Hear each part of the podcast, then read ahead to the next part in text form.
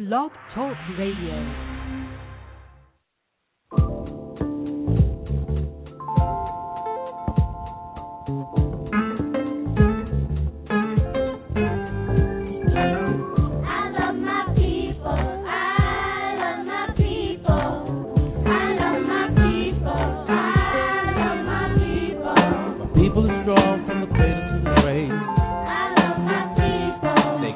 Break us down because we were so brave. I love my people. We kept our pride throughout the people.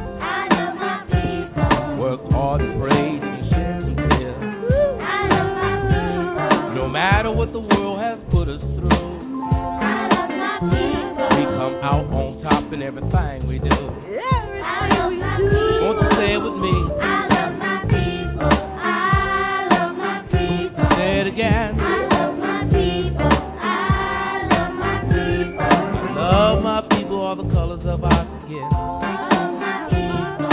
We all work together, we know that we can win. I love the way we walk. I love the way we talk. I love the way we sing. I'm blessed because I know one thing. I'm love my people and there is no doubt we're gonna be alright. Is what I'm talking about. Oh,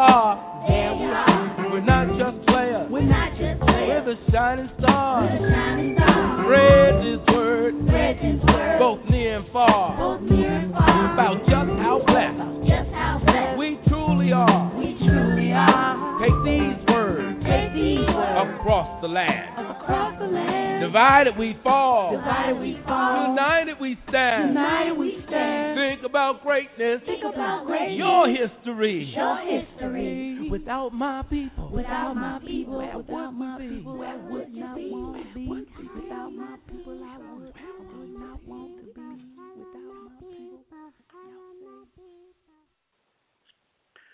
Thank you. And you're tuned into Chicago's Black Business Radio Network, All Black, All News, All You, for Thursday, December 15th, 2011.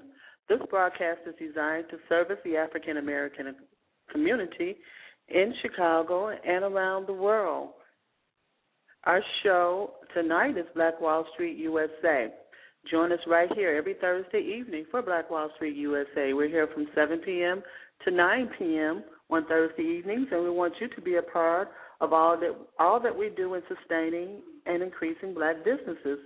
Our host is Mr. Ron Carter, chairman of Black Wall Street Chicago and publisher and editor of the South Street Journal here in Chicago. I'm Sonja Cassandra Perdue, founder of Chicago's Black Business Network and author of Black America Asking Ourselves the Tough Questions, Book One 2010. This show has a national focus. We reach out to organizations and individuals across this nation. We talk to individuals, we have for the past two years, about what works in our community. What should our focus be in our community? What are the tough questions in our community? Tonight, uh, we're going to talk about economic empowerment in the churches, in the black churches. Billions of dollars each year uh, flow through the black church. Where is the money? We uh, we're going to have a few guests this evening. The chairman will be joining us shortly. We want you to be with us as we bring forth ideas and agendas that are already in place and let the nation know know what works. Um, it's our desire to work for the common good of our people, and we meet here on common ground every Thursday. That's what we do. Our question, our ongoing question, is what did Black America accomplish in 2010, and what is the number one priority for our communities in 2011? Opening up our show is our theme, and we've had this thing for a few months, and I still love it. I'm not, I don't get tired of hearing it. Uh, I love my people gifted to us by Mr. Oba William King of Just Art, Just Us Arts. You can visit their Chicago organization at www.justusarts.org. This is Black Wall Street USA. Our calling number is 347 326 9477. Our calling number is 347 326 9477. The chat room is not open yet. I'm um, in the battle of the universe with Skype, Blog Talk, Microsoft, and the whole works. I'm in a battle of the universe over here to open up my studio. But the chairman uh, is probably on the line. He's waiting for me to bring him on. But before we do that, let's talk about tonight's show. Where is the money from the churches? Where does the money flow? Do you know? Black Wall Street is asking the tough questions tonight. Where is the money from the black churches? Billions of dollars a year flow into the churches across the nation, never to be seen by the African American community again. Yet every time this question is asked, the church officials tighten up their mouths, don't respond, won't answer the question directly, or they want to fight, indicating it's our money and we do what we want to with it. Tonight, joining us is Elder Leon Daniels, pastor of Unity Church of God in Christ on the 69th Street Black Wall Street District, and Reverend William Samuels of Commonwealth United Commonwealth Community Church on 79th Street in the Black Wall Street District will be joining us. Also joining us will be Minister Darryl Jones, owner of Jones Construction, and a board member of Black Wall Street Chicago. Before we bring on the chairman, I have to have my switchboard up. And our guests, let's share a few things that's going on uh, with Chicago's Black Business Radio. Now, Book Talk will not be uh, on the air the last Saturday. They usually run the last Saturday of the month. That's Dr. Constance Shabazz of Books Inc. out on 103rd and Hall here in Chicago. Has some great shows, and you can listen to those shows in our archives. Uh, got a lot of hits, got a lot of feedback. Authors and writers you want to contact her, go to booksink.com, Books Inc. online, books i n k online dot com and you can contact Dr. Shabazz if you have an interest in being on an upcoming show. Now, her next show will not be until Saturday, January 28, 2011, 10 a.m. to noon. And uh, if you want to be on that lineup, just give her give her a call. Check out her website, give her a call. Now, also Chicago's Black Business Radio Network, uh, we have a new segment coming up. It's a, a network business journal that we're going to start and going to run through 2012. Um, it's a new business journal segment where we interview business owners from around the country. A little bit different from Black Wall Street USA and quite different from Book Talk. Uh, that's authors and writers and from different genres. And if you listen to the last show, it was it was very good. Yuri Huff, we call her Super Huff, she was on that particular show.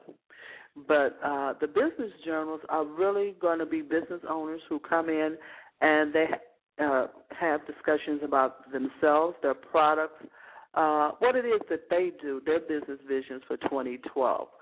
uh, what are the ups and downs of being in business for yourself? What's going on with that? And our first show is going to be this Saturday, December 17th at 1 p.m.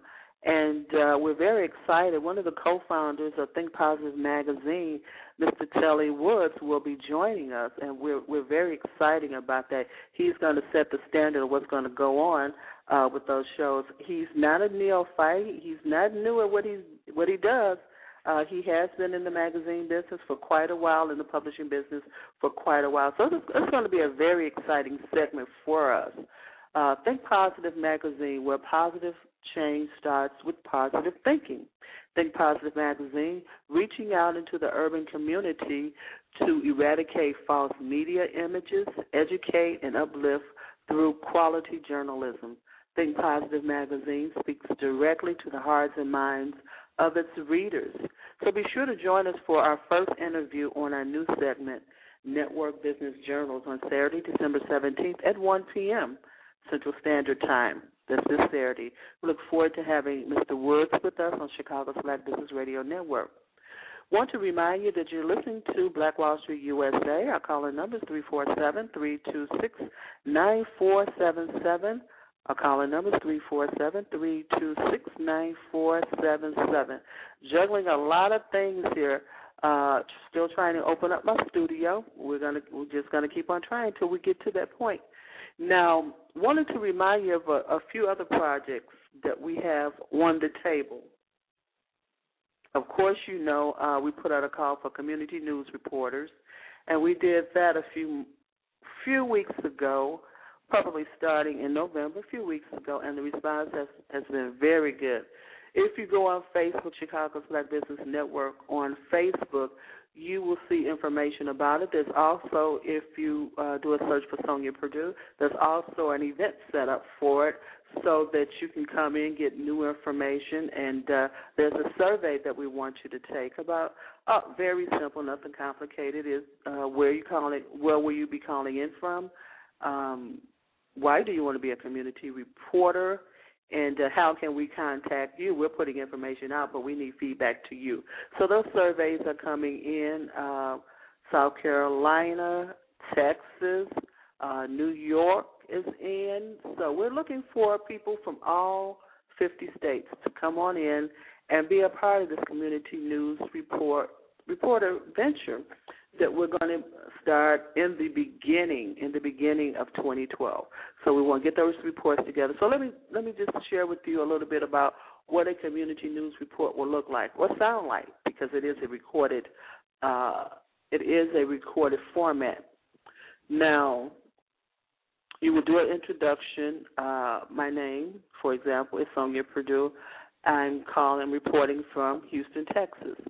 You will give your report, which will be three to four minutes long, and we want to keep this short uh, because we didn't want a lot of editorializing. It is a news report that you're giving. You're going into your community and you're reporting uh, to the nation what's going on in your community. We're going to hear from uh, people who we normally would never ever hear from. Uh, we're going to hear voices that we never ever hear from. Um, there are a lot of TV stations, we know that. Cable stations, we know that. Uh, radio stations, we know that. Internet stations, we know that. Uh, but we want to hear the news. Uh, there's, and just because there's a lot of stations, that doesn't mean that there's not a lot of garbage out there. Just because there's a lot of stations, stations does not mean that there's integrity in the reporting of all the information that is out there just because there are a lot of communication out there, it doesn't necessarily mean it's the type of communications that we should have that will enhance us personally or financially.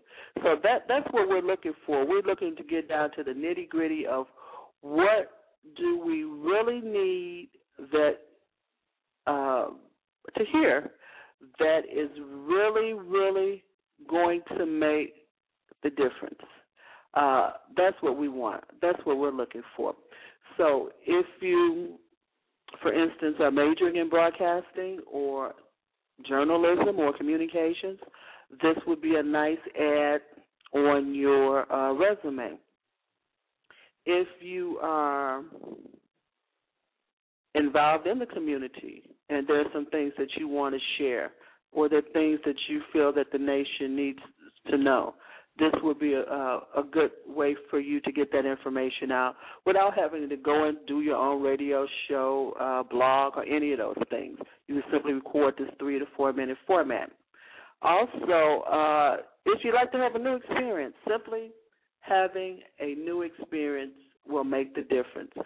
Um, we want to uh, invite everyone across the nation to be a part of this. So I'm still working on opening up my studio, but I haven't run out of things to talk about yet because I want to um, share another project that we're working on, and this is going to be launched next year, and that is the Chicago Hearts Project. You should see this posted probably on Chicago's Black Business Network, which I do hope that you come over and join us. It's www.chicagosblackbusinessnetwork.com. And you should see this information posted in the beginning of the year. Um, it's a new venture for me, but as I'm always saying, always saying to my members and everyone else, I'm always willing to learn, and this is a learning experience for me, genealogy. What we're going to do is reach out to senior high school uh, students in the Chicagoland area and uh, have them write their genealogy of their families. I ex- I was telling someone about this project, and I gave the example of my family that the elders in my family are basically dying off, and no one wrote our stories. I didn't do it. Um, one cousin, Reverend Dennis Perdue, attempted to, and he was frustrated and frustrated, very frustrated in doing it because it appeared to him that no one really cared about it. Uh, so by the time he got around to me, he was really frustrated and he had basically given up on that particular project. So somebody has to pick up the reign. Somebody has to write the history. Someone has to tell the story. And if you don't do it, uh, then who will? So we're going to have a um, train. It's going to be a journal uh, that we're hoping to produce, uh, finish up. That's a, that's my goal by June. We're hoping to produce a journal every six months with possibly no more than 20 stories in it. Um, we're going to have classes on genealogy for the seniors and the seniors, the seniors and their family, and the young seniors. Uh, we're going to have classes in our um, about genealogists. I've spoken to a few people about that, and then we're going to have assistance for the seniors because these this is a new venture for them. We're not going to just put them out there and just let them just go for it. Um, we're going to uh, assist them with the writing, with some editing on their stories. So there will be a website set up, and there will be an opportunity for the seniors to get involved. I'm very excited about this project. So sitting here watching my uh, studio come up, and I'm very excited about that too. So let's see if uh, we can go to a break, if it will permit me to, and we'll come back and bring the chairman on. Thank you for your patience. Somewhere a child is waiting. Somewhere a child is waiting for you, and Unity Parenting and Counseling makes it possible for that child to be connected with his new family. Unity Parenting and Counseling will help you through the application process, training, and certification. Call Brenda Weatherspoon today at 312-455-0007 to be connected at the heart. Call 312-455-0007 today so that each day that child is closer to home feel that you're surrounded on all sides by your mortgage company? Then you need Foreclosure Attacker. Our team of legal experts are here to help. If you and your family are struggling with mortgage payments, have a high interest rate in foreclosure, or have questions about the legality of your mortgage documents, call Foreclosure Attacker at 866 669 0395 or visit www.foreclosureattacker.com. Call 866 669 0395 today to win the fight against your mortgage beast.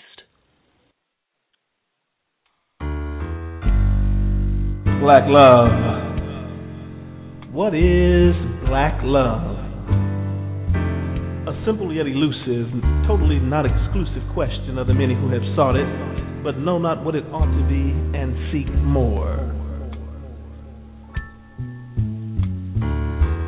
Black love, deceptive black love. Looking at them fine asses through rose colored glasses, put mommy through the paces, take her many places she ain't never been before.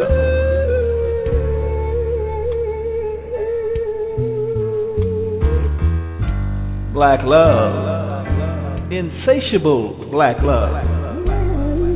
Checking out the new man in the flat upstairs and trying not to seem rude or crude, yet pursuing your desires and showing interest.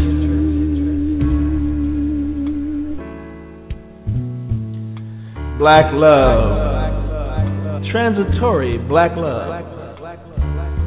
Seeking financial wealth for the benefit of self. Getting more toys than most of the boys. Will this alone prove who's best?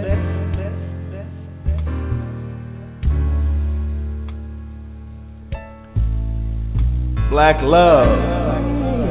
Prodigious black love. Is it being seen in public places, looking in children's faces? while being hypocritically analytical about our bad past deeds.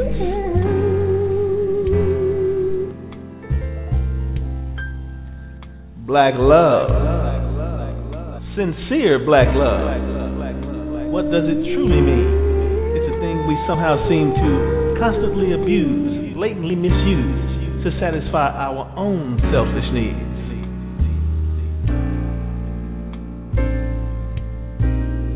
black love, celebrated black love.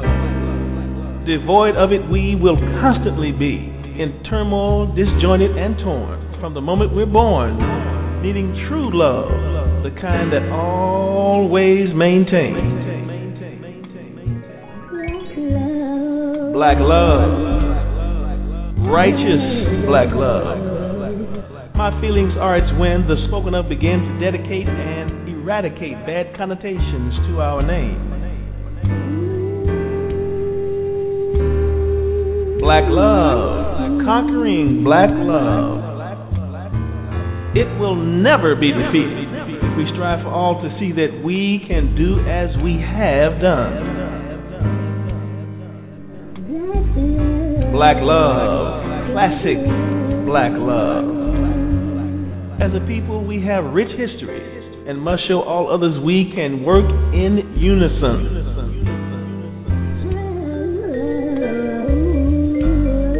Black love, transcendent black love. Immersed in the splendor of it, we rehash, rehearse, to have then achieved that elusively persuasive thing we seek. So, if it's black love, that true black love we seek and want the meaning of, it's not elusive or unavailable. There is no big mystique, you see, it's really quite obtainable. We simply have to look inside. Of that, we're all quite able. Loving who lives within, ends the search for true black love. it's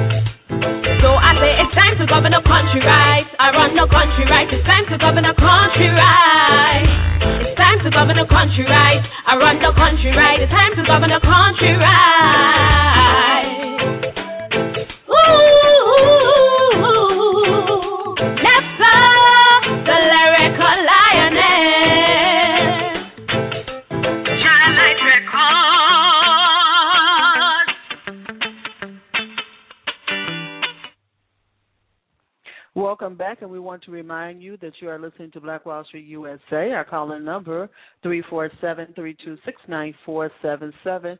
Yes, the chat room is open. The chairman is not in the chat room at this time. Maybe he'll sign on in a little while, but you can leave your company information and website links in the chat room. That is how we connect.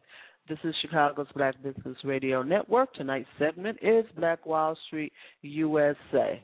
Well, well, well, Chairman, how are you? I'm doing fine this evening. How about yourself? Uh, besides just being tested, I'm doing great. I'm doing great, Great, really. very great. Good, good, So- good. Yeah, well, it's been pretty uh, uh, intense week as always as we uh, address the issue of sustaining and increasing black businesses. There's been very interesting um, conversations this week um, from talking to uh, developers that's looking at the west side of Chicago, uh, speaking about uh, developers that's on the southeast on 95th and the beach where Alderman um, Jackson has uh, granted uh, something like $80 million to to develop that area, and there's still a question of where blacks are at. Uh, there's some brothers on the street that got um, in tune to what Black Wall Street is doing, and they are focusing on getting involved in Black Wall Street. And then there's some real estate people that's been built uh, in a relationship of being connecting and securing the properties as it relates to Black Wall Street. So there's a lot of activities, and uh, all these activities are building up to the uh, meeting that we're going to be having in the Englewood area as we're looking at 69th Street being a Black Wall Street district as well as Halsted. And we're going to highlight this agenda focusing at a meeting with one of our, with one of our guests, Reverend uh, Elder Leon Daniels, who's located right on 69th Street, and where we're going to be having a community meeting. So the interest is piling up to the point that uh, there is a real much concern being a newspaper man and all the data and the statistics are coming in from the years in from all research indicating that the black community overall no matter how good we look in our suits, our cars, our weaves, uh, all those things that we may have, as a whole, the black community is not in parity to the economic stability of our community. So, but with that in mind, sensitive uh, people are tuning in to really want to uh, make this here happen. And so that is the direction where we're going. And so um, we're still focused, but the issues continue to pile up uh, as we move forward. And where is this meeting going to be held, Ron? And what date and time? Well, this is going to be uh, next Wednesday at the uh, Unity Church of God in Christ, where Elder uh, Leon Daniels is the uh, pastor, and that's going to be at 821 West 69th Street, uh, where we're going to be meeting with community representatives, uh, people from Team uh, Teamwork Englewood. Uh, we're hoping to have people there from Rage. Uh, so there's going to be a focal point where all of us are on the same agenda. It's a matter of how we're going to um, pull it together and network the resources that we have, uh, even to the point of Black Wall Street, along with South Street Journal, and moving to opening our art gallery on 69th Street as well. So there's a lot of stuff that is uh, definitely coming together, and we're feeling good about it. You're listening to Black Wall Street USA. That's Ron Carter, chairman of Black Wall Street Chicago, publisher and editor of the South Street Journal. I'm Sonja Perdue, founder of Chicago's Black Business Network, and uh, Ron Carter's co-host for this show. Also, uh, Ron, uh, art gallery. Yes. Most people That's correct. don't know that you are an artist. What's yeah. going on with the art gallery, Gallery 69? What's going on with that? Well, naturally, um, based on when we had the office on 35th Street, we had wall full of artwork, and I can say when people walk into the office and they make a comment saying, uh, "Who artwork is that?" and I say, "Yes, my artwork." But I guess I did not go into details when I say yes, it's my artwork because a lot of people thought that it's artwork that I purchased and not artwork that I actually done. Uh, even to the point that people that I've known for at least 15 years or more, or even been in that office for the five years, um, I guess I didn't answer the question directly, saying I am the artist, opposed to saying that it is my artwork. And then later on, people will come back and say, I didn't know you was an artist. I didn't know you was an artist. So, but with the uh, remarks about the work, uh, we are going to move toward opening an art gallery on 69th and, and, and Racine. And it's not just about opening up an art gallery, it's opening up a visualization of what businesses can be on 69th Street. So we're going to add that beauty to a strip that has been neglected. So the idea is is that uh, it's not just saying what you need to do or what we need to do.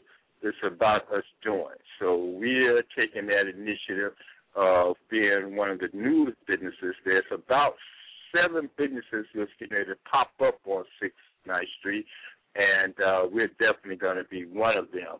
So yeah, uh, at our gallery, um, our gallery 69 on 69th Street. So we're going Okay. to be getting the place together, and we're hoping that we're going to draw a lot of interest of people at our grand opening to pass the word along. Great. Gallery 69. That's Ron Carter, artist.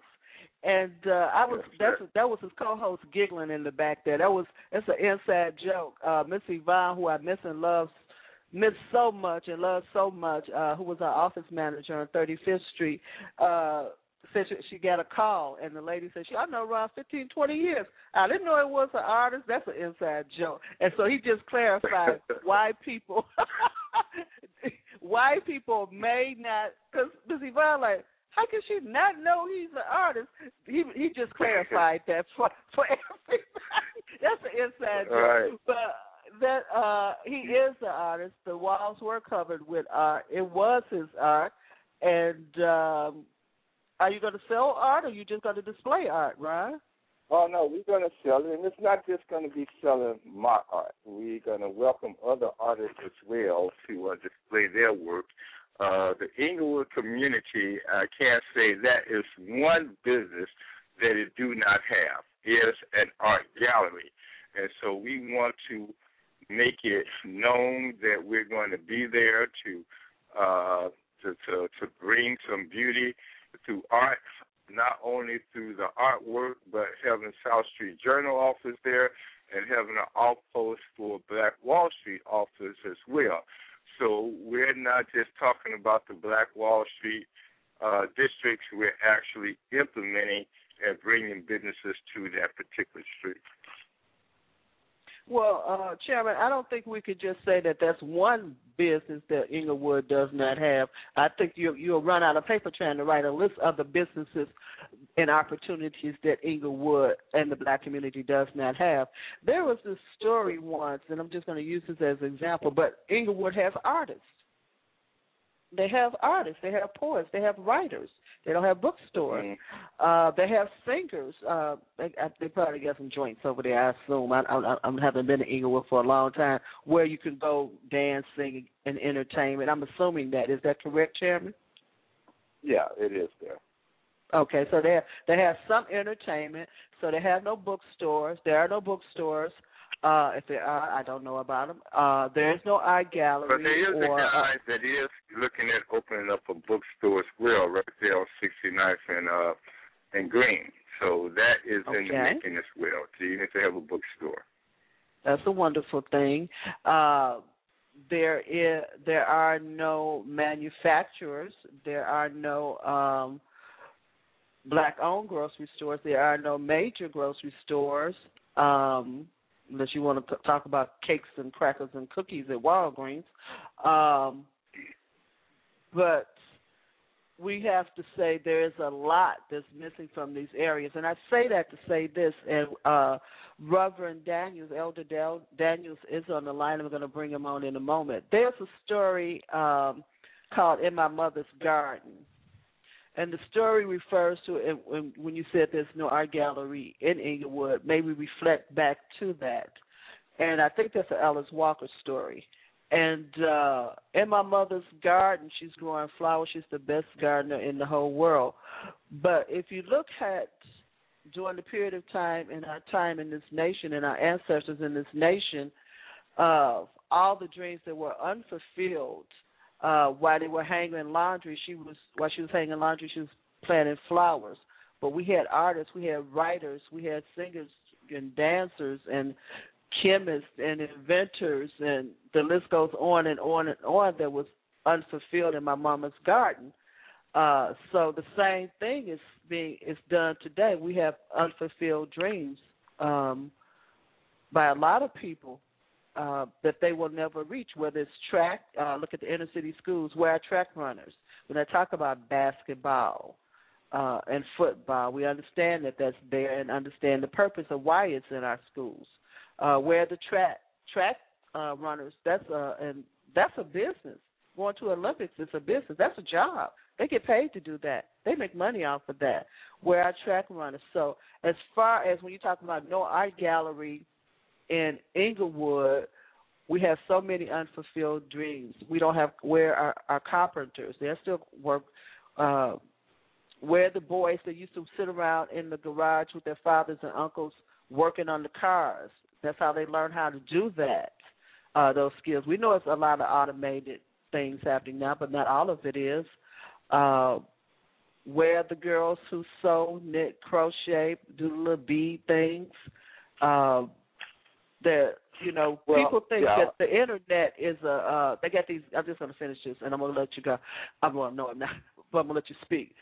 Uh, I have people who think that the internet uh, playing Cityville and Farmville and all those things, which it may be in the new millennium, hobbies.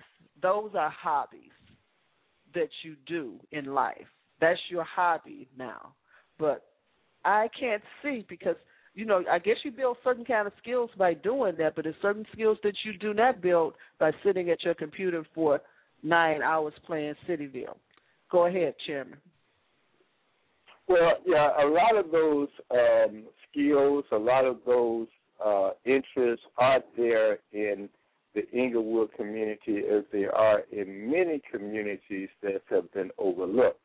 Uh, so we're taking a position of actually implementing those ideas, uh, even to the point that uh, where our office is at, um, there's a big vacant lot. There's no reason why that shouldn't be some type of uh, flea market or some type of uh, trade market where people can exchange ideas openly and have something like a flea market to uh, bring people attention and uh, activities.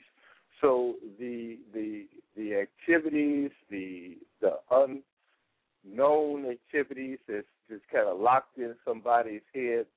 Um, we want to bring that out, and we want to bring that out by having an example of actually showing and displaying those business uh, ventures right to the community at large. So that is our focus. That's what we're doing and and, and that's that's as it should be. I would uh summer before last, and people don't know this. Uh, it's just how I live and how I do things. Way up on the north side, to a free class where they teach you how to build computers. Yeah, looking at it and moving a mouse around and playing a game is one thing. I can build a computer now. People say you can't. Yes, I can. I can do that. But uh because I got up, got out the house, went and where the class was. Uh, we should have that class on the north side. We should have those classes in school. It's not difficult. It really is not difficult to build a computer. Honestly, it's not. I built my computer, but and uh, it should be a class in school. Why not? Uh, certainly be. Well, it should certainly be um, somewhere in our community. That. Well, Say yeah, that again? those type of things. Well, then we need to pursue on exactly doing those type of initiatives. Uh, in Chicago, there's a program that's called uh, the Discovery Center, and then there's another type of program where I think you people charge minimum about twenty five dollars to take these classes, and they range from fixing computers to fencing to swimming to starting a business to uh, real estate to GED there is a lot of type of activities that we can engage our community in. And uh, as we move into the program, I think that Reverend uh, Daniels do have some examples of how he's actually trying to bring those skills out and those basic needs out as well. Thank you. You listen to Black Wall Street USA. Um, I'm Sonja Perdue, founder of Chicago's Black Business Network. That's Ron Carter, publisher and editor of the South Street Journal, chairman of Black Wall Street Chicago. Without taking a break right at this moment, we'll take a, a one in a few minutes. We want to thank all of you for being patient and being on the line, and uh, I made it through. We're going to bring Elder Daniels on United Church of God in Christ, and uh, Elder Daniels, welcome to the show. Yes, glad to be here.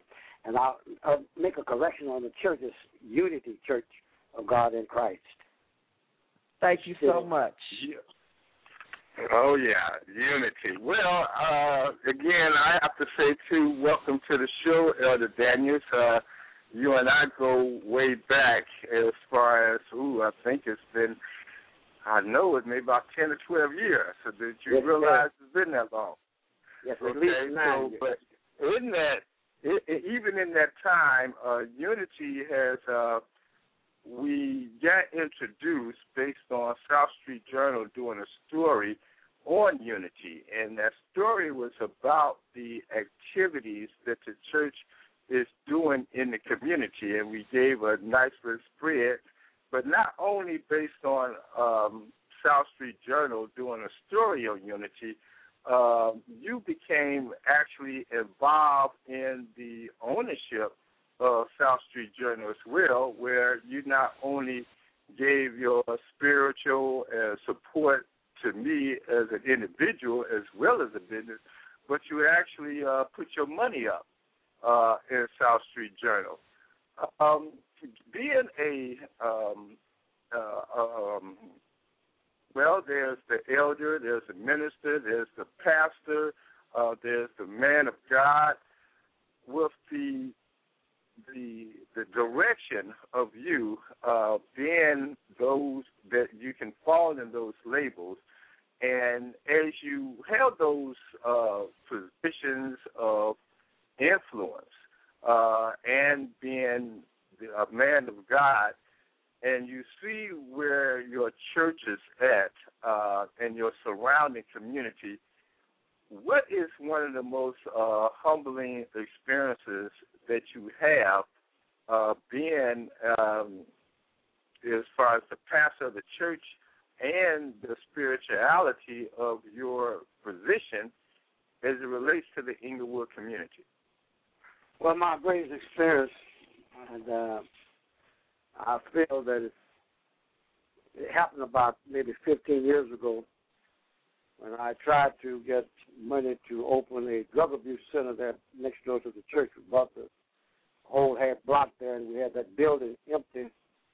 And we decided we'd uh, put a drug abuse center to help boys that was on drugs and prostitutes and uh, those that are homeless. So we we applied uh, for money. We could not get it, so we decided that we would go go with it ourselves. So that was one of my great experiences. And one thing that really caused me to go to keep going, I was sitting down with one of the fellows that, that lectured in our center after we had uh, been open maybe about a year. And I, as I talked with him, he said that to me, he said, Reverend, he said, you know me. And I said, no, sir, I don't believe I know you, son. He said, oh, yes. After I tell you who I am, you will, you will know me. He said, I'm the same young man in California. I know you heard about the young man killed eight people uh, in California. He, he said, I am that young man. And I said to him after we talked about it, I said, tell me, young man, what caused you to do this? He said, I'm going to tell you, Reverend. He said, I had a car that my brakes went out on, and I took it back to the shop for the man to fix my brakes over again, and that man refused to fix my brakes. When he refused to fix my brakes, then I went home and went out. And when I woke up, I killed 12, uh, eight men. That was one of my great experiences because I didn't know what he was going to do. I didn't know why he was telling but he come to be one of the nicest young men, and he was helped and blessed through our. Since, since that time, hundreds of boys and girls have been blessed through the Unity Outreach Center. That was one of my great experiences. As far as our church is concerned, I am the assistant administrator uh, to Bishop Marshall. Uh, we are in the Church of God in Christ, and our church, the general church, is worldwide. We have churches all over the world, and we mostly uh, we we help in a lot of countries, mostly Africa. We really donating to Africa. Our senior bishop has a great hand in the Africa uh, with programs going over there now. Uh, as far as our church is concerned, we um, we started programs. Now we have um, programs in motion. Uh, we have uh, medical advice. We have GED class study. We have a, a deal with uh, with the Kennedy King College. We we prepare people for the GED class and they go to uh, Kennedy King to take the test with no charge.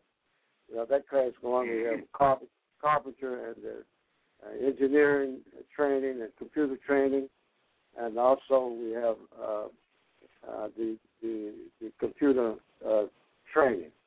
So we have other things going in motion too, but but uh, we are we just thank God that we are able to do this, and we we have not uh, we, have not gotten any money from the city to do. We did it on our own, and I find out uh, in the drug abuse center, it's best that we were not connected with the city and the funding because there's certain things you can't do. Uh, certain times you can't have Bible studies and what have you.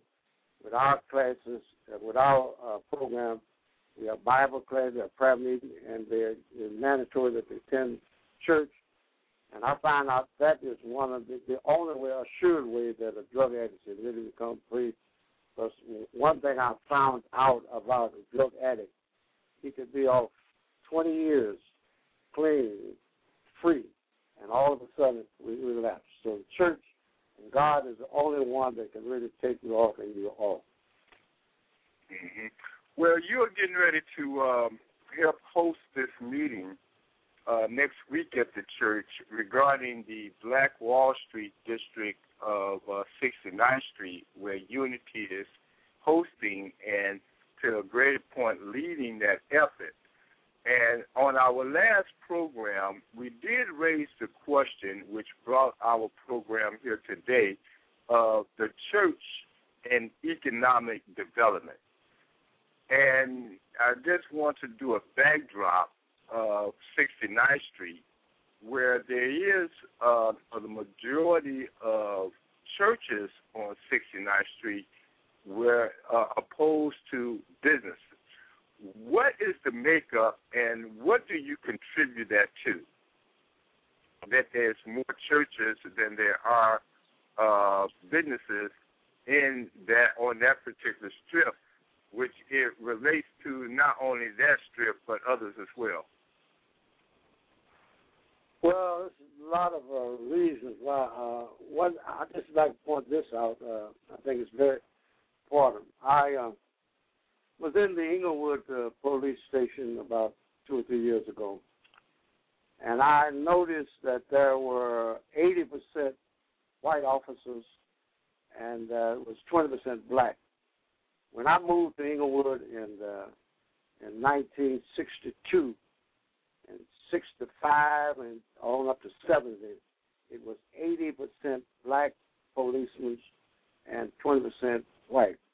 There's nothing wrong with the color. I'm, a, I'm not a racist, but I do feel that the young men, the young boys and girls, they re, they they they look on that very hard. I mean, they think they feel that the police was against them, but they see the white one, they just you know they uh, it's just something raised up, and I think that uh, that should be addressed. Not that that I'm prejudiced or anything, but I think that uh, our our young people will respond to black uh, more than white. It's not we have anything against white, but that's just the way I feel, and that's the way it's been pointed out to me, and I've seen that I've experienced that through the years.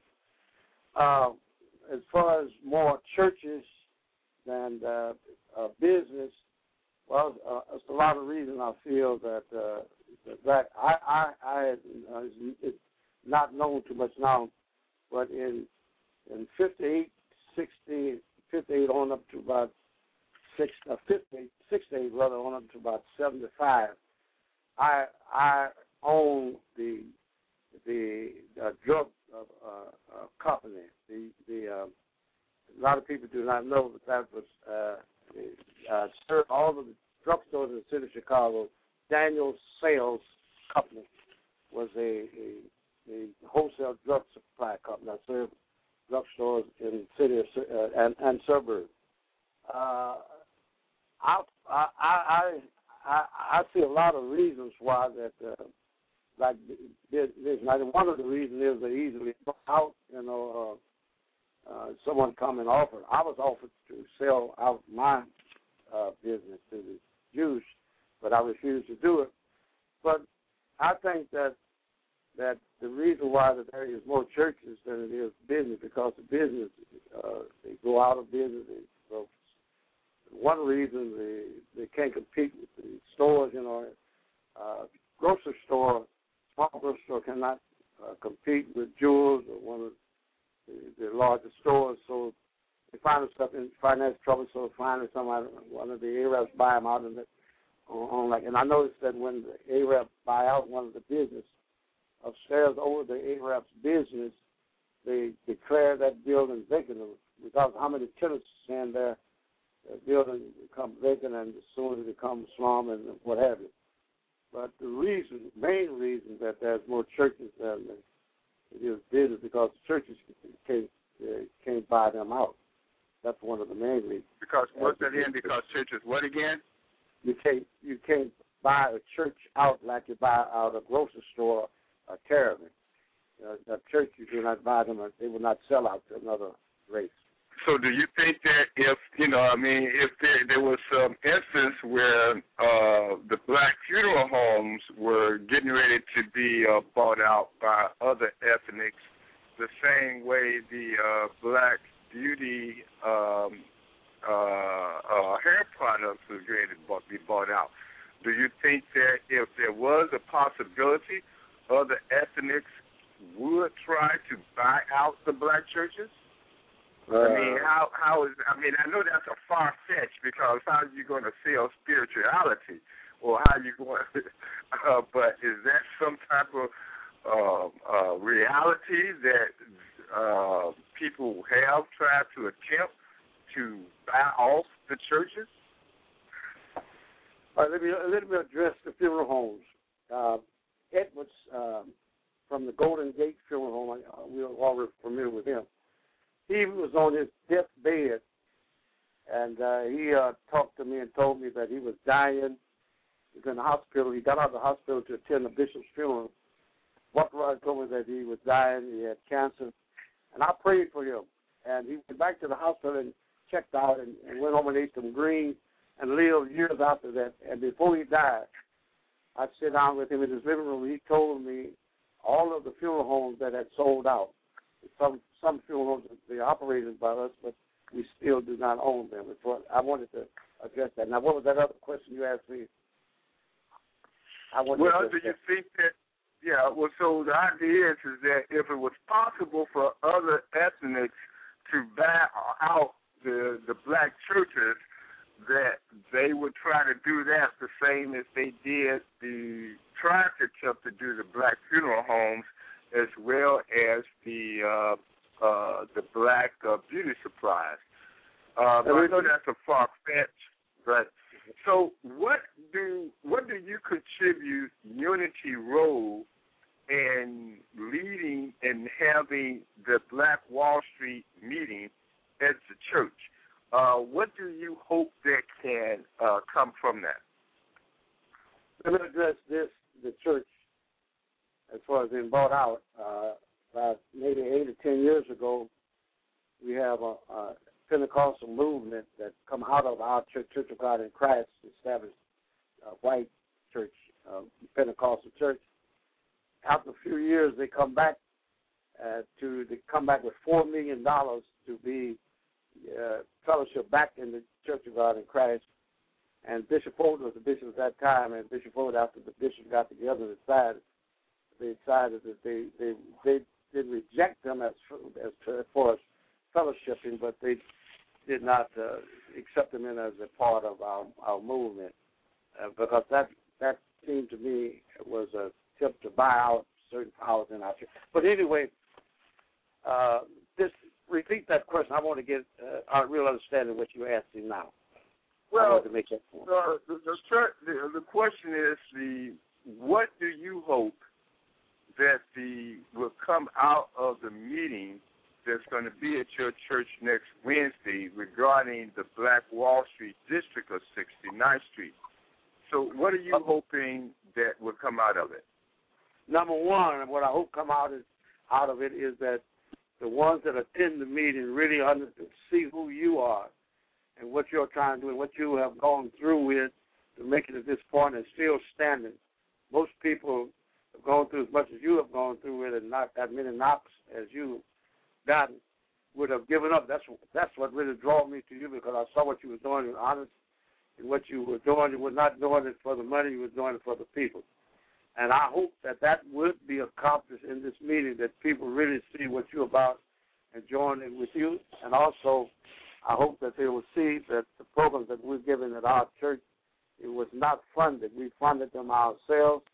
Uh, we we we felt like that at Englewood when when our members we got members stay all over country club here and around and about, but we uh, we felt like we should stay there and and work. And at our church, I am the oldest pastor, not the oldest man pastor, but I'm the oldest. Been pastoring longer than anyone. In, there's no pastor in Englewood been there longer than I have, as I know of.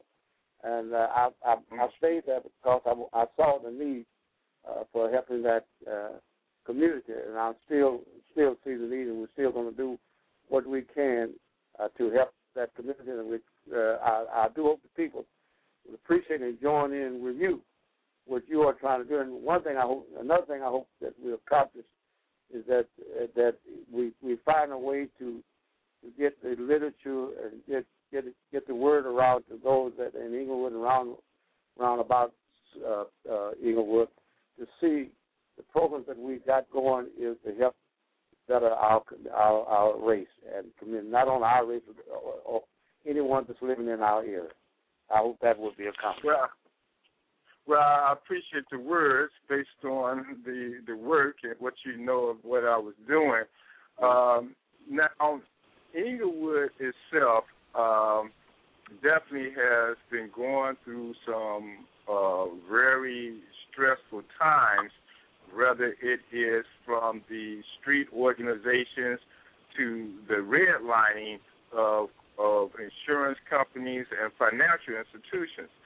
Um, knowing that we knowing that that is, and even looking at the uh, the the the congregation of the Church of God in Christ, as big as it is, does the Church of God in Christ have an economic arm to its uh, uh, uh, organization? In, in, in, which way you mean? Uh, in, what, in, in which way? Well, does the church itself do they have a a arm that address business issues? or uh, focus in on business development? Indirectly, I would say.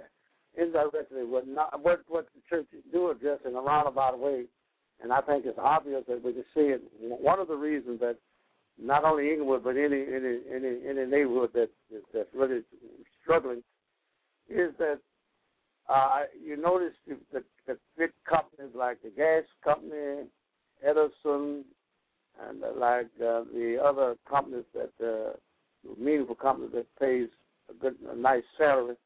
Uh, I, I, I drove uh, down. I just got in my car and just started driving, just for the to see who was working on on the on the highways and the streets. And uh, I, honest to God, I was really surprised to know uh, uh, how many of us was working in our neighborhood on our street and on our buildings and uh, on our roof, and putting in our doors and fixing our streets. It was about two percent black working in Englewood that I could, uh, could count, and I, and that's mm-hmm. one of the that's was one of the reasons that uh, that uh, Ingle, that Englewood do not having the black men because they, they're not able to afford it that uh, the money wise. So I think that should be that should be addressed in some way. Also, uh, the the work we have uh, also in our church, we have a program that now we have with the city that uh, we have a young lady that's over that that's putting young men to work. Those that want a job and that are on that's getting stamps, are not working and getting a check. They can get a job. All they got to do is call our church and set up appointment and you could be working next week. And that's one of the programs that we, we really thank God that we got going try to help put some of these young men to work. And that's one of the reasons that the Englewood is in the shape it's in is they have no money to uh, to open a business. Well, one thing that we are going to be talking about at the meeting uh, next Wednesday is parity of contracts. Uh, so it's going to be a twofold agenda. We're going to be talking about the the commercial development of the strip, but we're also going to be looking at contract procurement based on the racial population of, of that uh, particular ward. Um, uh, so that we can get um, um, the community trained into these construction jobs that's going to be opening up in the uh, the coming um, months, uh, say about March or so. And we definitely look forward to Unity having a a major role in doing that. So, is there in the, in the Englewood community, um, is there church organizations that service Englewood? But I understand that you also that you are a superintendent of the Church of God in Christ. Yes. Okay. Yes, sir. Now you now does that encompass the Englewood area based on that uh, role that you have?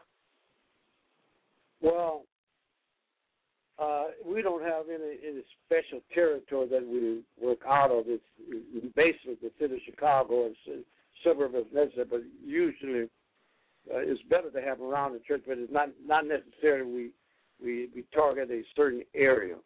It's uh, whosoever will, you know, uh, they can join our. But our church, uh, for our service to the community, we try to uh, keep our ser- services that we do in the in the boundaries of Englewood. You know, we all of our programs and things that we, we got. Let me give you some examples of so you may understand. I don't think I told you about this. In Silver Creek, Mississippi, my grandfather owned Silver Creek, Mississippi. Bought the land. I got the deed where he bought the land in 1889, about a thousand acres of land. I did some search on Eagle on the Silver Creek, and I didn't find my grandfather listed as a tenant. I found other people uh, in that same year and after that year well, had stores and what have you. I also found out that Jesse James, they did that Jesse James uh, picture on my grandfather's uh, ground. And they had a cemetery that I was interested in because I wanted to see his tomb. But nobody could find the cemetery. And uh, I said, okay, cannot lose a cemetery. So we kept looking, and finally we run up on a tomb in in the woods, and that was my grandfather's tomb. And everybody said that it could not be restored, but I was just figured it could be, and the community wasn't doing anything. So I went to the authorities, and we got got it cleared, got it on record. Now they have to restore that cemetery. Just like just like that, somebody's got to be concerned enough to do something about what they're concerned about. That's the only thing going to get done. People will say what they're going to do, but they never materialize. When you when you when Mm-hmm. you see when you see something needs to be done, like you, I mean, stick with it. Okay, what people say, stick with it. If you fail today, that means you're going to make it next week. If you fail next week, that means you're going to make, make you're going to you're going to not going to give up. If you keep going, you will accomplish. Right. Now, so are there uh, church organizations that you know of in the Englewood community? I know that I heard something about the uh, uh, churches of Englewood, but are there church organized church organizations in Englewood? Yeah, there is a uh, the the pastors of Englewood. Uh, Oh, okay. That, that's a, that's a nice organization. But I, I was a member of that organization also, and I was also a member of another uh, uh, organization, uh, Clay Evans, uh, the, the Broadcast Alliance. I was a member of that, and uh, they were try, try, But when I see, I I made a statement. I made a statement in one of the meetings. I said it's, it's, it appears to me that we understand that, just like I said before, that it's the the police station is, is our race is on the bottom total plus uh, numbers were about it was about fifty fifty at that time, and uh, I tried to address that for them to see, but nobody seemed to be concerned about it. So I think when you when you when you when you got a meet got got an organization is for the community, you should have the community in mind, and you should listen to those that have some ideas, uh, some grief about what's going on. And when you don't, then I don't. I, I just think that it, you know it's not accomplishing anything. Uh, just on this week, uh, someone addressed me to to, to reunite with the with the uh, pastors of Englewood, and I am going to get involved with them because I think they're doing a little better, and we're going to do what we can to help help them out. Just organizations like well, maybe what we can do is probably get them to uh, be involved and be present at the meeting that you're going to be having. Uh, we're going to be having next Wednesday at uh, Unity, uh, and see if, if they can probably bring some of their um, uh, congregations or members and get the word out to the community as well uh, as we uh, look at this uh, Black Wall Street district for Halsted and for um, 69th Street. Um, now, let me kind of go to a, a picture of uh, churches and economics per se. Uh, and not just churches, but the community as, uh, as a whole. And then using Englewood as that example, based on it has more social service organizations in the Englewood community, just as it has uh, churches, than just about any community, social services and churches, organizations. But yet, it seems as though the social problems of the community are still basically the same. Why or how do you contribute that based on uh, the social services and the churches in the area, but yet they still have the same magnitude of social issues and problems? I mean, let me let me understand what you are saying. Uh, uh, specific now. Well, the the based on I understand that in the Englewood community, you have at least maybe about 200 community organizations slash social service organizations, and you may have maybe about a hundred churches in the Englewood community. So with the social service organizations and the churches, but when we look at the not only the the economic um, disenfranchisement of the community, you're also looking at the ills of the people in the community as well. If we're looking at the quote unquote street organization to the people that are, um, uh, I guess, locked up in the in, in the drug uh, culture, how do we address the that type of issue? What, what's missing that we have those social ills, but we also have the institutions that are to address those ills, but yet we still seem as though we're in a circle and get rid of those ills.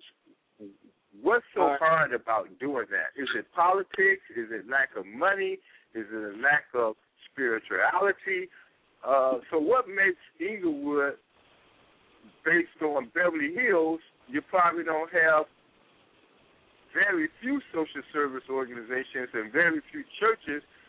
And so is it economics that caused the community to have these social ills? Was it politics? Or is it just people are just uh, just not with it? I mean, what you contribute to? Let me give you an example. Just on this past week or two, my, our church was broke into uh, three times.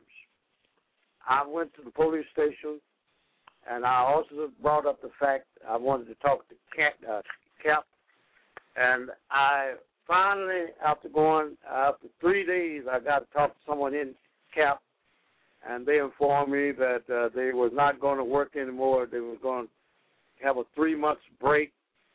Uh, I I called the the detective that had our our our, our he was handling our case, and I, it took me a week to get him. When I did get him, uh, he said he would call me back, and he called me back a day or two later.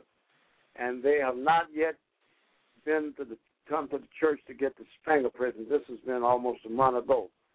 So I I I, I don't know what can be done, but the service from the city, I mean from the authorities, I don't think Englewood is getting the getting the service that they should be getting.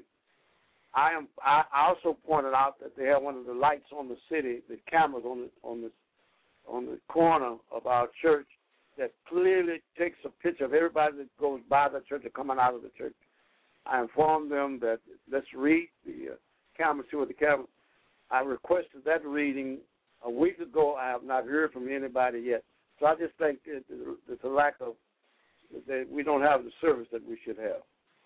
Uh, that's one. Well, of, then, do you think that the city is, uh, you know, there's this old saying that uh, there will always be poor people, but is it a fact that poor people are being organized to be poor based on the city not responding to that incident that happened at the church?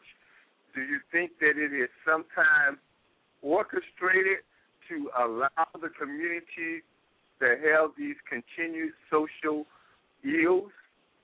I really do. I feel like the city neglect uh, Englewood because of the poor, and nobody maybe will say anything about it. But uh, I'm going to stay on the case. And I'm going to bring it to the forefront.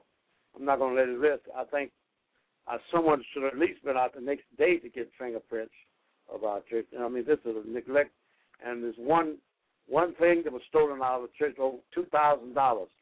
That for one item, they stole a lot of items out of there. So I just think it's a real letdown. Our church uh, was really has been really let down, and uh, we're pursuing it. We really are pursuing it. Well, being in, um, uh, so upon a church locating itself in, and you know, I understand, you know, as you stated, that you're the one of the, and I think you said the uh, longest serving ministers in the Englewood community. Um, do have you seen any progression of improvement, or do you see that things have maintained the same since you've been servicing in that area? Uh, degress, uh, deprove I, I I don't see any any improvement now. What what what what I feel that would uh, really bring Englewood uh, start to bringing it back is that we work on these young men that's in the street, which I've started already.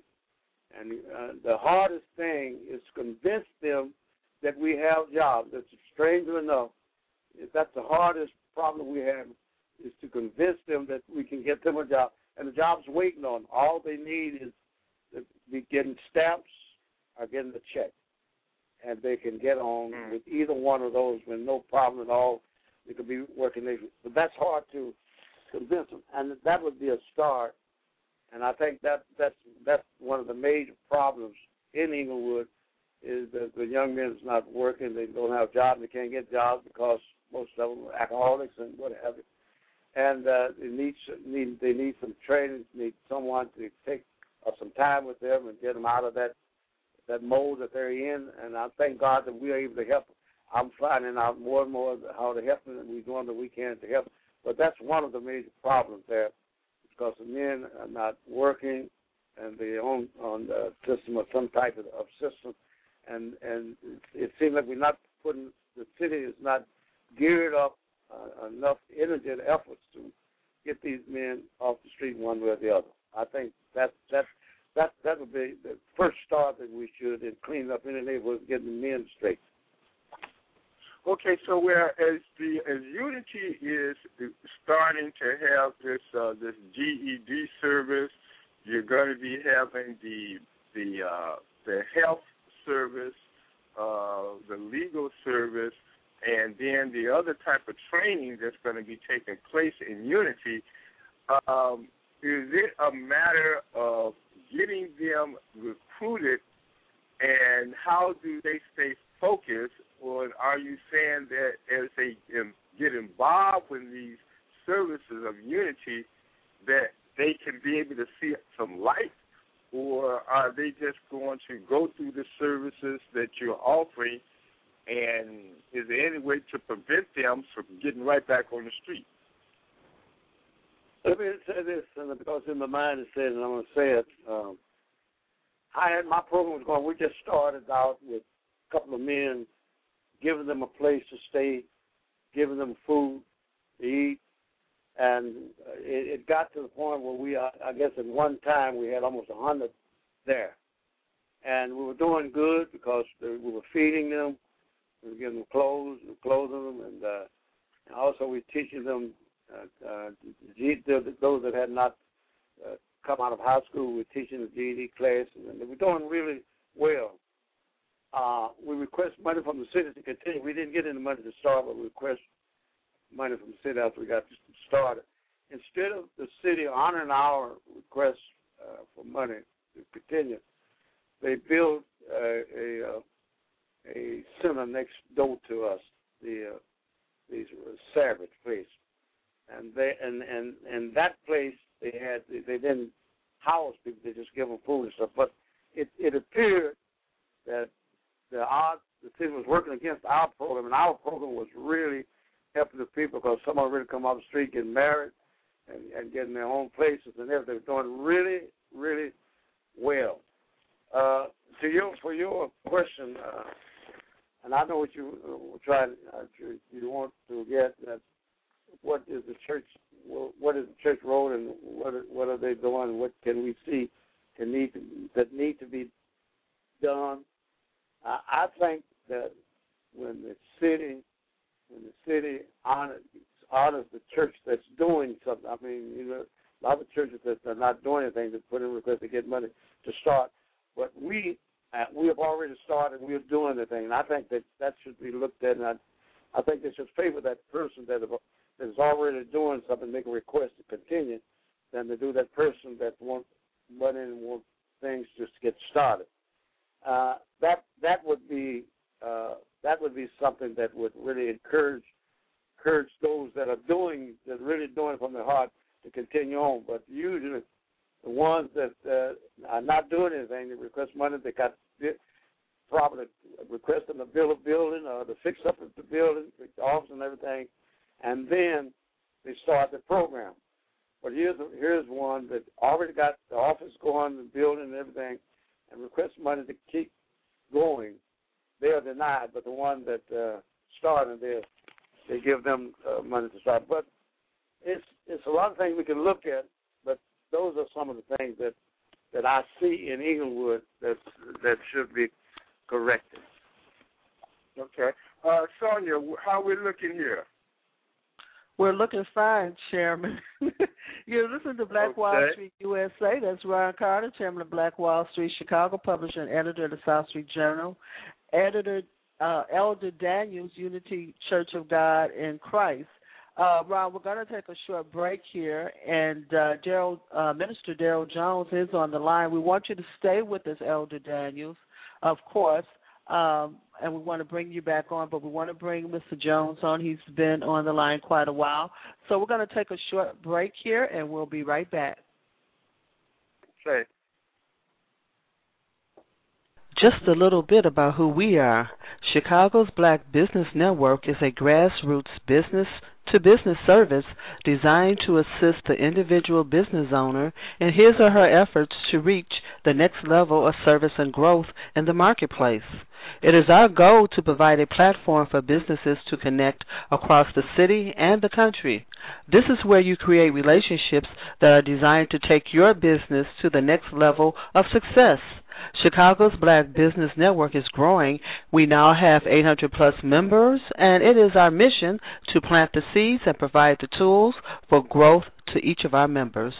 Visit us today, www.chicagos, that's Chicago with an S, Chicago's Black Business Network.com. Join us today and touch the world. I'm Sonja Cassandra Perdue, founder. We're the soul of Chicago, WJPC. For true inspiration check out singer, songwriter, and radio personality Sylvia Frederick. Sylvia, your sister under God's construction, brings to you her best in Christian contemporary gospel tunes, and they are available for download at www.sangsyl.com. That's S A N G S Y L dot com. Or you can visit her profile at Chicago Black Business Network. For bookings, call Sassy Michelle at 512-914-4221. Do you need money to grow or start a business? Are you tired of working for little pay and no appreciation? Have you been seeking employment with no results? Then contact Strategic Solutions Network Inc. today. Call 773 793 9128. Their strategists, grant writers, and career specialists can help you increase your profit margin and achieve your goals. For more information, call Nita Margent at 773 793 9128 or visit their website at www.ssncandoit.com. For appointments, call 773 793 9128 today. You're listening to WJPC FM Chicago's Community Affairs Calendar, powered by Chicago's Black Business Network. I'm Sonja Cassandra Perdue, founder of Chicago's Black Business Network. Join us today and touch the world. The Black Star Project, located at 3509 South King Drive, has established a Real Men Read program. You know that real men read. I know that real men read. We know that real men write, they invent, they invest, take care of their families, care and fight for their communities and villages. Now our children need to know that real men read so that they too will love reading and learning. The Black Star Project invites men and fathers from our communities to read to K through third graders. Ivory Harris at 773-285-9600 will be happy to give you more information. That's 773-285-9600. This is an all-out call for real men. Give a little time, it will make a great difference. You may also visit www.blackstarproject.org for more information. You're listening to Black Wall Street USA with host Ron Carter, chairman of Black Wall Street Chicago. I'm Sonja Cassandra Perdue, founder of Chicago's Black Business Network and author of Black America Asking Ourselves the Tough Questions, Book 1 2010, now available on Amazon.com. Elder Daniels, pastor of Unity Church of God in Christ, has been our guest this past hour. We want to bring the chairman back on, and we're going to bring our Minister Darryl Jones, who's also the owner of Jones Construction. Welcome back to the show, Ron. Yes, my pleasure, and thank you, uh, uh, Minister Darryl Jones, for being here with us. Now, uh, knowing that you are a a, in the construction business. You're actively involved with uh, on the board of uh, Black Wall Street. You have a, uh, uh, a, a silk screen operation. You have got involved in producing uh, products of hats and um, uh, shirts and sweatshirts and T-shirts at Black Wall Street, and you have this uh, blog radio talking about the spirit of uh, Black Wall Street. So, given all of that that you are, and given that you are a minister, and I have to admit, uh, talking to you at sometimes I have no idea, and I don't even know if I let out a few as we were just uh, talking barbershop talk at times, uh, uh, forgetting that you're a minister at, at, at times. What do you contribute your role uh, being a minister, a man of God, and as it relates to your business and given, as we talk to Reverend uh, Elder Daniels, in the church role in economic development? Well, I would uh, I would attribute my role to that of uh, spreading the gospel, the, the news of uh, Jesus Christ to the community. Uh, that's first and foremost our main goal. and then as a business person to be able to do that as well in the business community.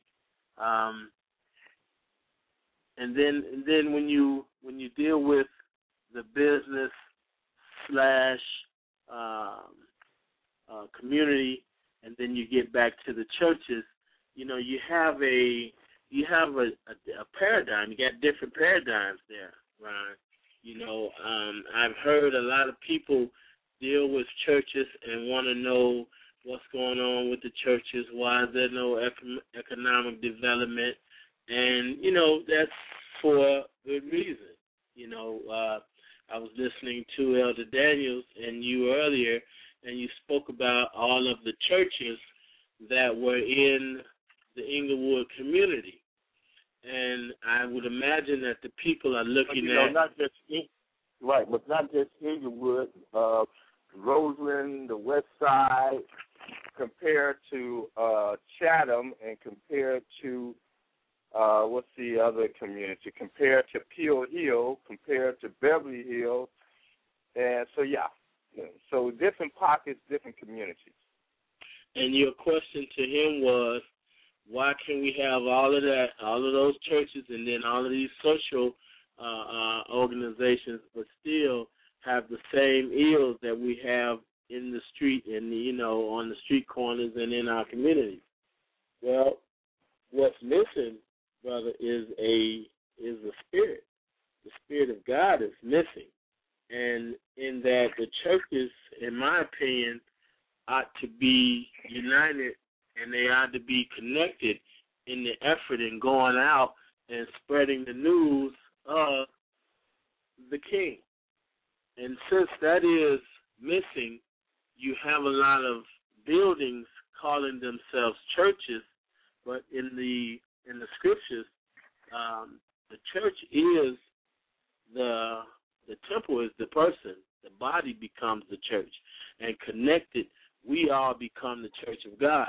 So we have to get away from looking at these buildings and thinking that change is supposed to come from those buildings. Change has got to come from all of these spiritual temples being connected together and having like-minded, you know, ideals and thoughts, and that of building the kingdom of God.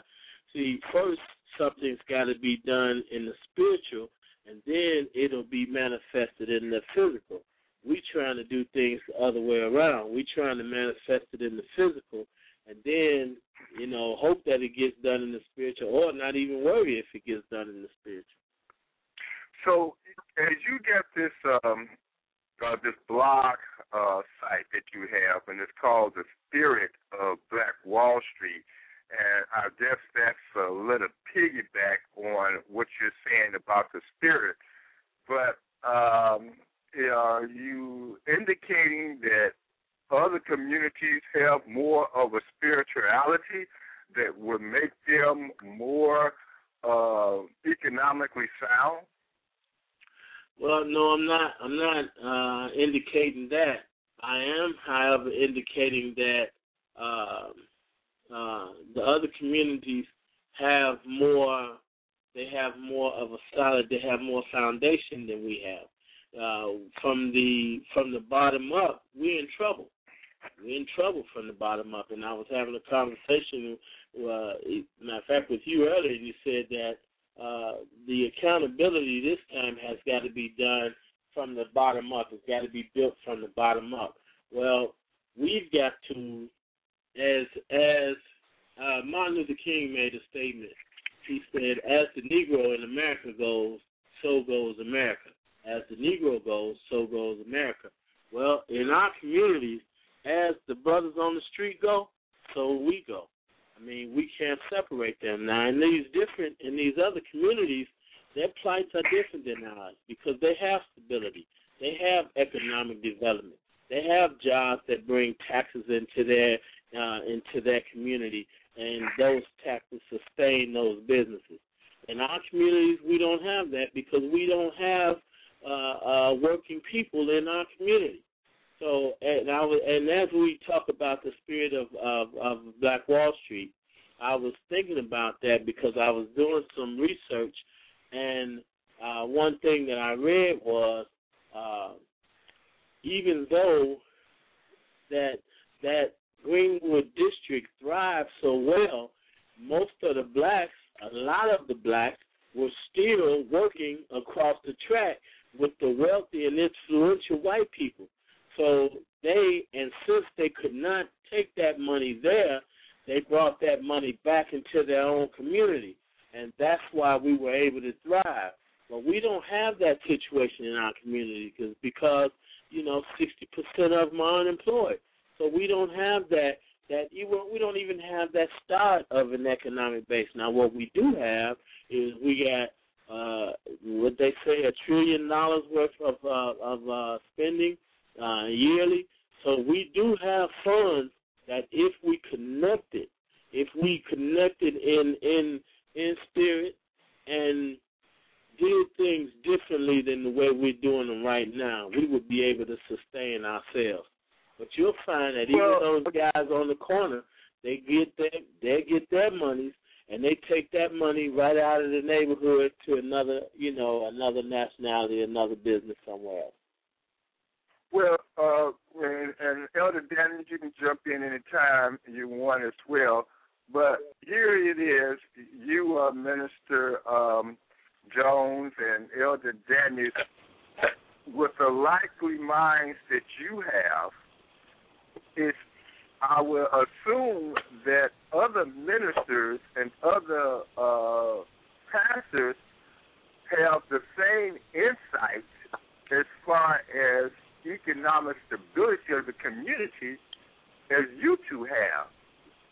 But what is missing, based on what I hear you two are saying, and I cannot fathom to believe that other ministers and pastors do not have the or would not say the same thing that you two say, but yet we still have this gap.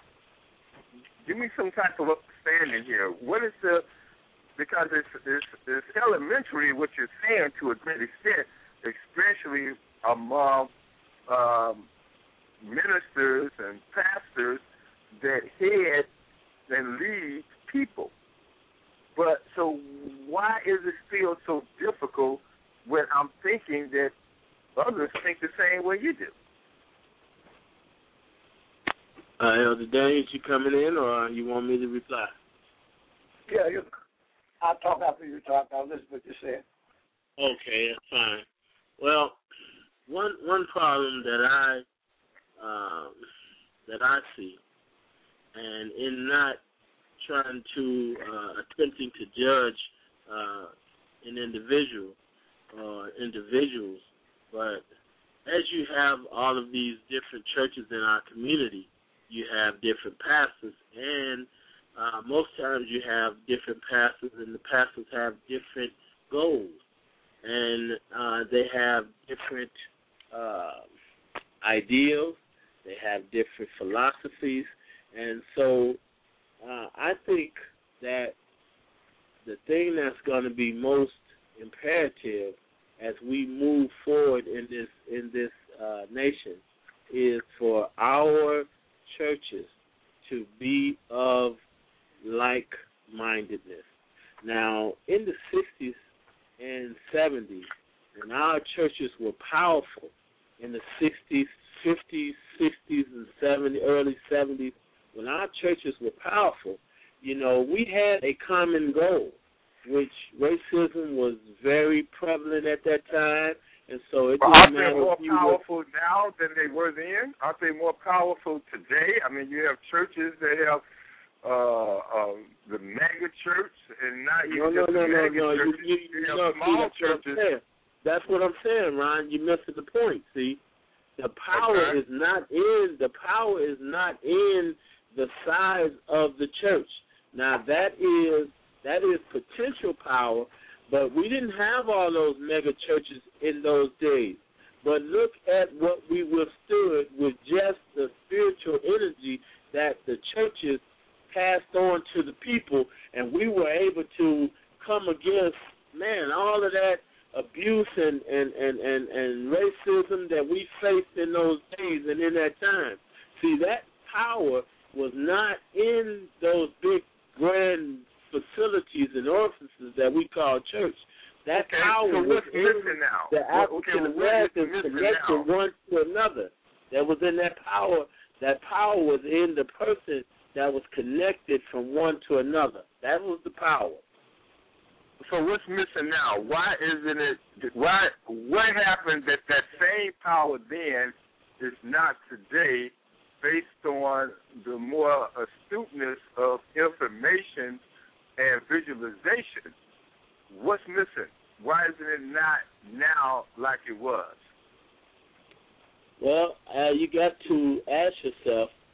Uh, a few day, a few last week, we watched uh, a pastor being robbed in his home in the church. They came in the church and robbed him.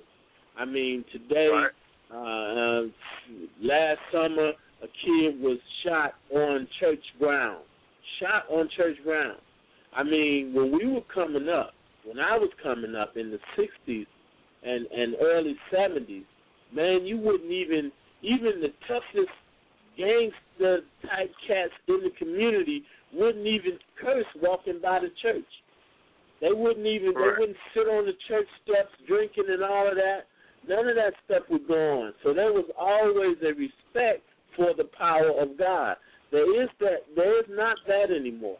There is no respect for the power of God. There's no respect for the things of God. So is Okay, something Ron- the pastor Ron, is not doing? Ron, before you Yes, go on, we yeah. do have a call on the line that has a comment for Minister Jones. Okay, sure. Let's have the caller. Would you, uh, Sonja? Okay. You're on the air with Black Wall Street USA. What is your comment, sir? Tell us who you are and where you're calling from. Yeah, this is uh Mr. Bianchi calling from the Midwest.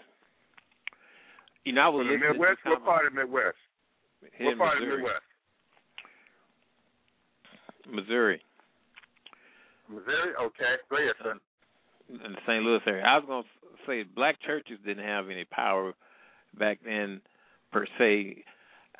We uh tend to define power different than whatever every everybody else defined power.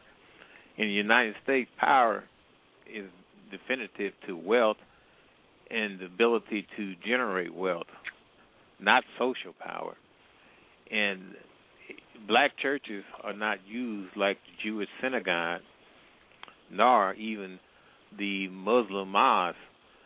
I've seen the Muslim mosque here in in this area that the Somalis attend.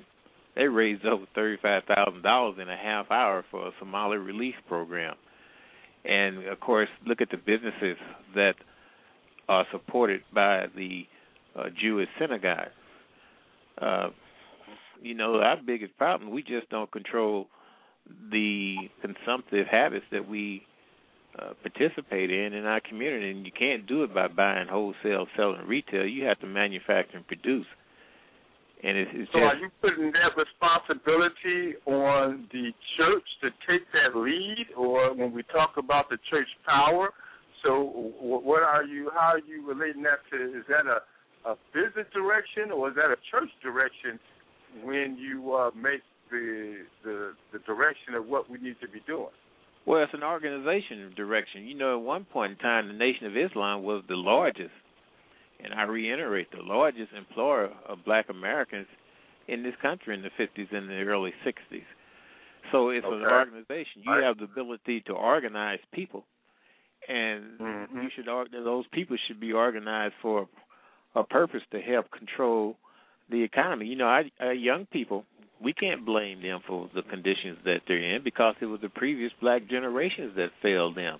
You didn't leave them with anything to build off of, and we can't. I mean, we just have to admit that. Uh, uh, Elder Daniels and uh, Minister Jones, Mr. Carter, you agree Mr. with Carter, the, uh, Mr. Carter, Yes, sir. uh, that statement was directed. That statement was directed toward me, right? Okay. Yeah, I was Correct. I was All right. backing All up the so young I, man. I would like to speak to that statement. Okay. All Go right, now, Uh, sir, what's your name, sir? I didn't get it. My name is uh, Pianki, and I was really backing up some of the statements that you said. Okay, well, I appreciate that, uh, Mr. Pianki. But one thing you said was that our churches did not have power in the early, in the 60s and early 70s, and I beg to differ with that, sir. Because Well, I said, let me just get it straight. I said, uh, for the definition of way power is defined in America, uh, power is not defined based on your social conditions. It, power is defined based on your economic conditions in the United States. Yes. Okay, I understand now. So, okay, I understand. I understand. So you were agreeing with the fact that those churches in that day were very powerful, even though they did not have the economic sustenance that uh, we see with Joel Osteen over there. When Joel Osteen has 50 million people almost in the in the Dodger Stadium or whatever. But uh, I understand. So, was that your point? Okay, well, let me ask this question here. Let me kind of throw this out. There was a business uh, man, a prominent businessman in Chicago, uh, brought to my attention. Uh, he indicated the problem in the black community is that we have churches and social services running the economics of our community. Now, given uh, what you said, sir, that the Nation of Islam was one of the biggest employers and really set some major examples as not necessarily quote unquote church, but a religious organization. Are you saying that our churches, because there's more, it seems as though there's more churches in our community than businesses, that churches need to take on that more economic agenda? Yes, And churches then need to organize. Churches need to organize cartels. I mean, you remember how we used to sit sit and watch Dallas on TV with J.R. Ewing and his brothers Oh and yeah, father. definitely. They used Yeah. to come down. You know, it, it's a funny thing about that. How many families stayed in that one house? They only had to buy one living room set. They only had to buy one kitchen. They only had to buy one dining room set. And when they came down for breakfast or dinner, they all talked business. But our children are scattered out all over the place. And that's not a good example. It's not working. I mean, we're getting killed. Yeah. Mhm. So, um, do you, um, um, Minister Jones and Elder Daniels, do can you agree with the um, with our caller indicating that the churches need to maybe step up to be a more organized entity? And if I'm, I'm throwing my little piece out, more than spirituality, but uh, Minister Jones, you did indicate that spirituality got to, or the spirit got to lead the movement. So, what comes first based on the brothers in the street? Is it the spirituality or the examples of, say, what the Nation of Islam did? Well, when I when I was a young kid in uh 1969, 1970, uh the Muslims came to our uh eighth grade class and they uh gave their campaign about the your your supermarkets, your department store, your excuse this, me one your moment. that. Are you saying that they came to a public school? The public school They allowed the came- Nation of Islam to the, the the they came to our public school and and I was very fortunate because uh my eighth grade teacher and she was female, I don't quite remember her name at that time, but she allowed us she introduced us to a lot of uh black uh uh uh, uh Oh, wow. men, Okay. black men.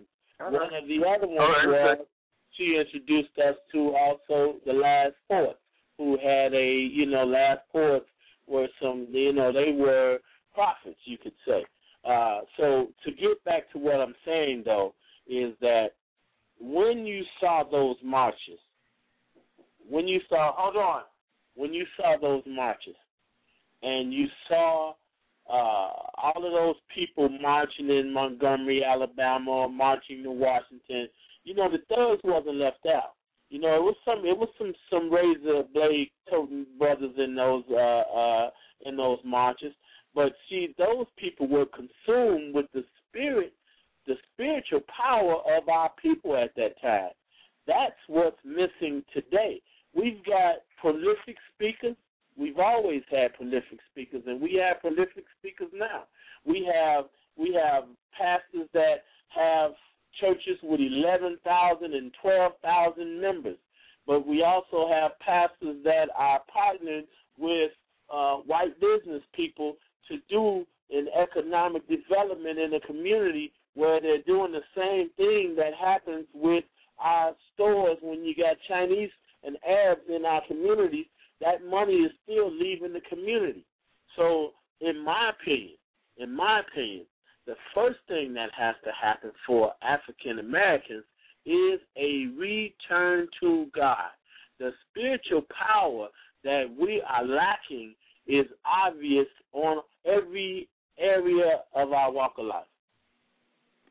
And so, so that to me is yeah, the well, well, then, so then when we talk about the you saying that the first you saying that that's the first point of addressing our economic uh, conditions, opposed to my part of saying that. Uh, well, I'm just trying to get that straight. In order for us to get to our economic uh, uh, solutions, our first thing has to be our spirituality to God. I would I I feel that way. I feel that way. You know, Jesus said, Okay, I, Let, let me ask you a question. What about the people that don't believe in God? Don't they have to eat too?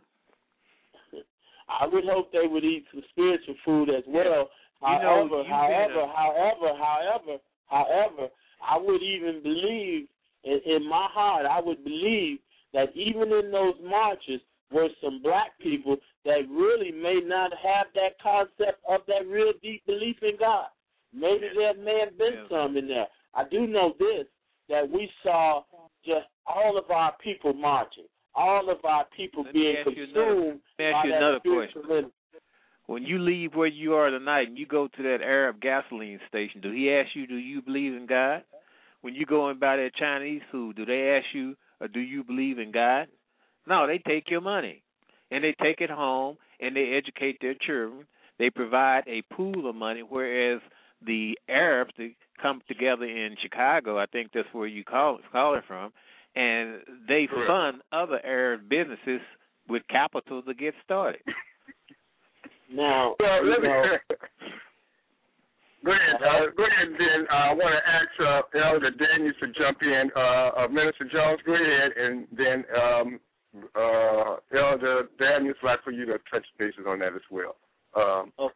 Minister Okay, well, well, um, I can't pronounce that name, so you want to give it to me? Well, I'll just say this, Colin. Well, I'll it's, my name is it. Bianchi, and and Yeah. I'm not, and I work with anybody. I work with Mr. Daniels, and I I don't put uh, his religion or his belief first. I see That's, a that's, black that man that wants to work to try to get not- something that- done for the community. Okay, and that's great. I totally understand where you're coming from, sir. But I was asked a question as a minister as far as my insight. Okay, now mm-hmm. one of the other one of the other things that has to happen with black folks because also, you know, in my silk screen shop, I work with some Muslim brothers. You know, I have some brothers that are Muslim, and and they're very good friends of mine. They happen to I respect their uh, uh, individuality and their their choice to to worship and believe as they want to believe, and they respect mine. How you know the thing of it is is that I, what I'm expressing is what I feel to be the key to what we are missing. You know, Jesus fed five thousand people with just a few fish and a couple loaves of bread, so that we know that in the in the church in the church, if the resources are used right, and when I'm talking about resources, you know, I'm talking about the power that's not tangible. I'm not talking about the the monies that these people are bringing in. I'm talking about because see, for me, all of those things are that's a byproduct of the spiritual energy that we are lacking right now. And and once we Okay, get let me ask, to- let me ask uh, we- Elder let me just Daniels. make this last Yes, point. Let me just make yeah, this because last we're going at the end of the, we're just about the end of it, and we got to get a few of the things in. But if we can, Elder Daniels, are you still there? Yes, sir. Okay, so the, the the the question came out on the concern, and then if you can, kind of give your uh, closing remarks as well. Um, spirituality first before economics, or economics first, then spirituality. I don't know if that's a fair question to ask a, uh, uh, a minister or reverend, but I'm throwing it out anyway. Well, it depends. I, you know, I don't have any I don't I don't have any, any fault either one of the either one of them. But most sometimes, like when I had my center, people didn't they didn't know God. I mean, uh, uh, so we fed them and clothed them, give them uh, jobs and stuff like that, and uh, then we pointed out Christ to them.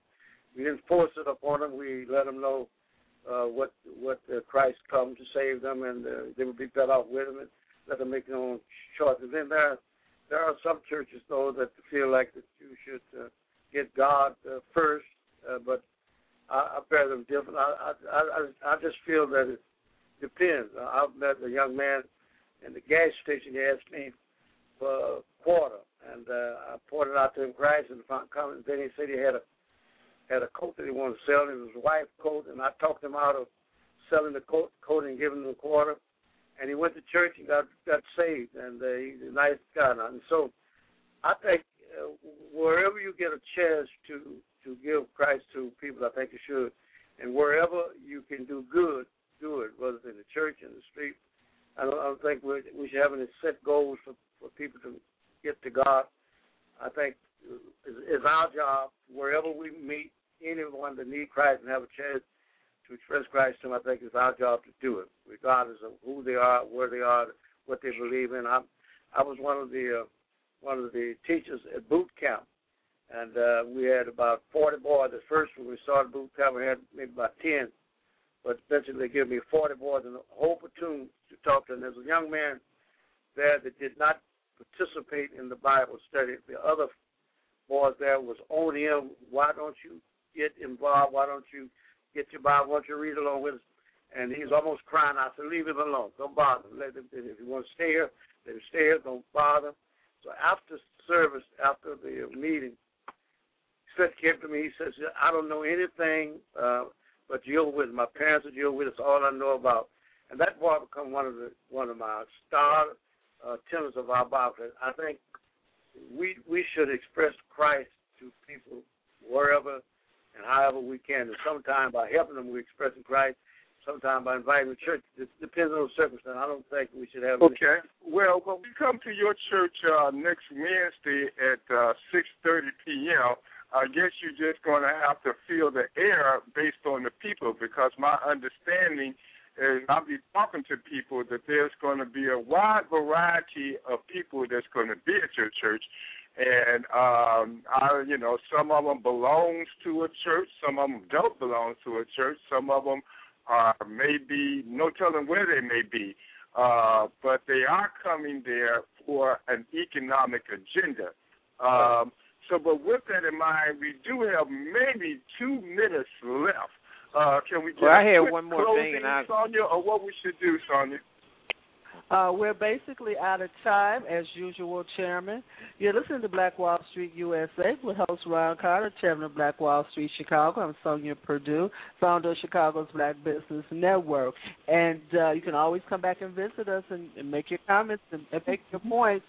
Uh, Minister Darryl Jones, we want to thank you for joining us this evening. We want to thank our uh, guest out of Missouri for his comments and his input also Elder Daniels. We look forward to uh, having you on the show again.